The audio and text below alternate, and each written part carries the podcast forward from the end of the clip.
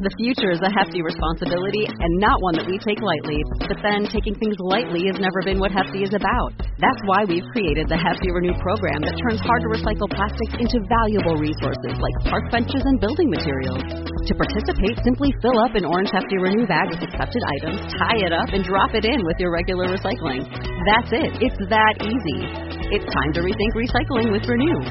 Particular valued resources may vary by geography. More info available at heftyrenew.com. So Beth wanted to move into a new career, and she says, Look, David, there's something better for me. I don't want to be stuck where I am, but I have one big issue. I just procrastinate about everything. Hello and welcome to the Self Belief Chief podcast. You're here with David Hulman. If you haven't done so already, please feel free to subscribe to the podcast so you can keep up to date with the latest episodes, hear the latest science, the latest research, the latest experience and conversations I'm having with my clients. Otherwise, let's begin. So, Beth is a procrastinator. If you're listening right now, you may well be a procrastinator as well. That might sound very, very familiar. We all know what procrastination looks like. You just can't be bothered to get on with it. There's something that you feel like stops you. And Beth's going, I really don't understand why I'm procrastinating because I want to move careers. I want to change. I, I want to do something different. I said, okay. Well, here's the key principle of procrastination. I said, Beth, if I asked you to meet me to go for a run at 3 a.m. in the morning, what would you say? She kind of goes, oh, not sure I would do that. I said, okay. I said, Beth, if I asked you to meet me for a run at 3 a.m. in the morning, and if you show up, I'll give you a million pounds, what would you say? She goes, Oh, I'd, I'd, I'd absolutely be there. Of course I would.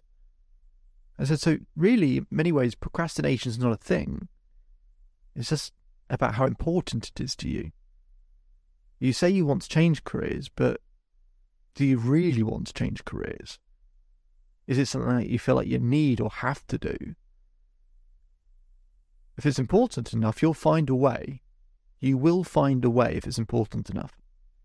And everything that's about, you know, in terms of motivation and why we procrastinate is when we don't change, when we're not ready or willing to take action, we're associating more pain with taking action than not taking action.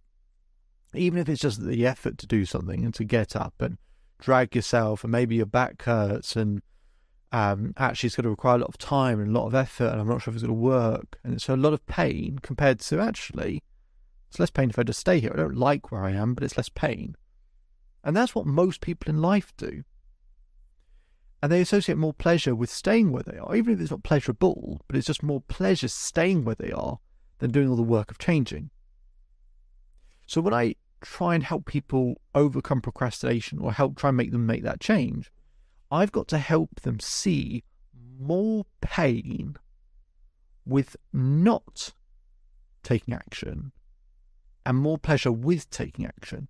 In other words, I've got to make the concept of procrastination so undeniably painful, so incredibly painful, that they wish to never do it again. So, how do you do that? Actually, quite straightforward. I get Beth to close her eyes. I get Beth to slow down her breathing. I get Beth to roll up her eyes towards her eyebrows whilst her eyes are closed, very simply because her eyes will start to flutter.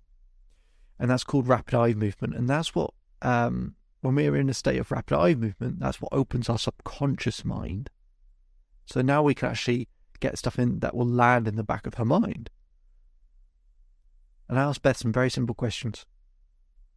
She's in a deep subconscious state. I asked Beth, How's procrastination affected your relationships in the past? She goes, Well, I didn't really put in enough effort. I could have done more. I think maybe people thought I was a bit lazy. Um, maybe it's caused a few breakups as well. I didn't put enough effort in. I said, How is procrastination? How did it affect your finances in the past? She said, Well, I could have probably had a few more pay rises, a few more promotions if I could just get myself to work harder, to push myself more. to take more action. I could be in a much better position, but in the past, it's probably cost me money. I said, How has procrastination in the past affected your health? She said, Well, because I feel stuck, my anxiety and stress increases. I feel more and more uncomfortable. It makes me take less and less action. I said, In the past, how has procrastination affected your social life? She said, Oh, I'd turn up late to things, or just not turn up at all, or I'd put it off and I'd not see people and I'd let people down. I said, How has procrastination in the past affected your children? You said, Maybe they've not seen the best of me. I said, Feel all of that in your body. Notice where in the body you feel it. She says she feels it in her chest, she feels it in her stomach. I said, just live in that feeling for a minute. She's she's squirming ever so slightly. She's feeling uncomfortable. I can tell. Then I ask her the same questions about the present. How are your relationships being affected in the present by your procrastination? How's your health being affected in the present? How's your finance and your career being affected in the present? Your social life, your children, how are they being affected in the present? So she answers those same questions and she's stacking it and stacking it and stacking and she's squirming more because she's getting more and more uncomfortable. It's in the body. When you start stacking all of that past and all that present and all the consequences of all of that in one moment, it starts to get incredibly comfortable, uncomfortable. And then we do exactly the same in the future. How's your procrastination going to affect your career and finances in the future? She said, David, I might lose my job. The job I don't even want, I might lose it and not be able to get a better one. I said, How will that affect your children in the future? She said, I, I don't have money for them. She said, I, I would be letting them down. I said, Mum, why can't why can't you help? I said, How would it affect your health? She said, I'd take such little action, I'd probably stop exercising. My fitness would get worse, my flexibility would get worse, therefore my mental health would be worse.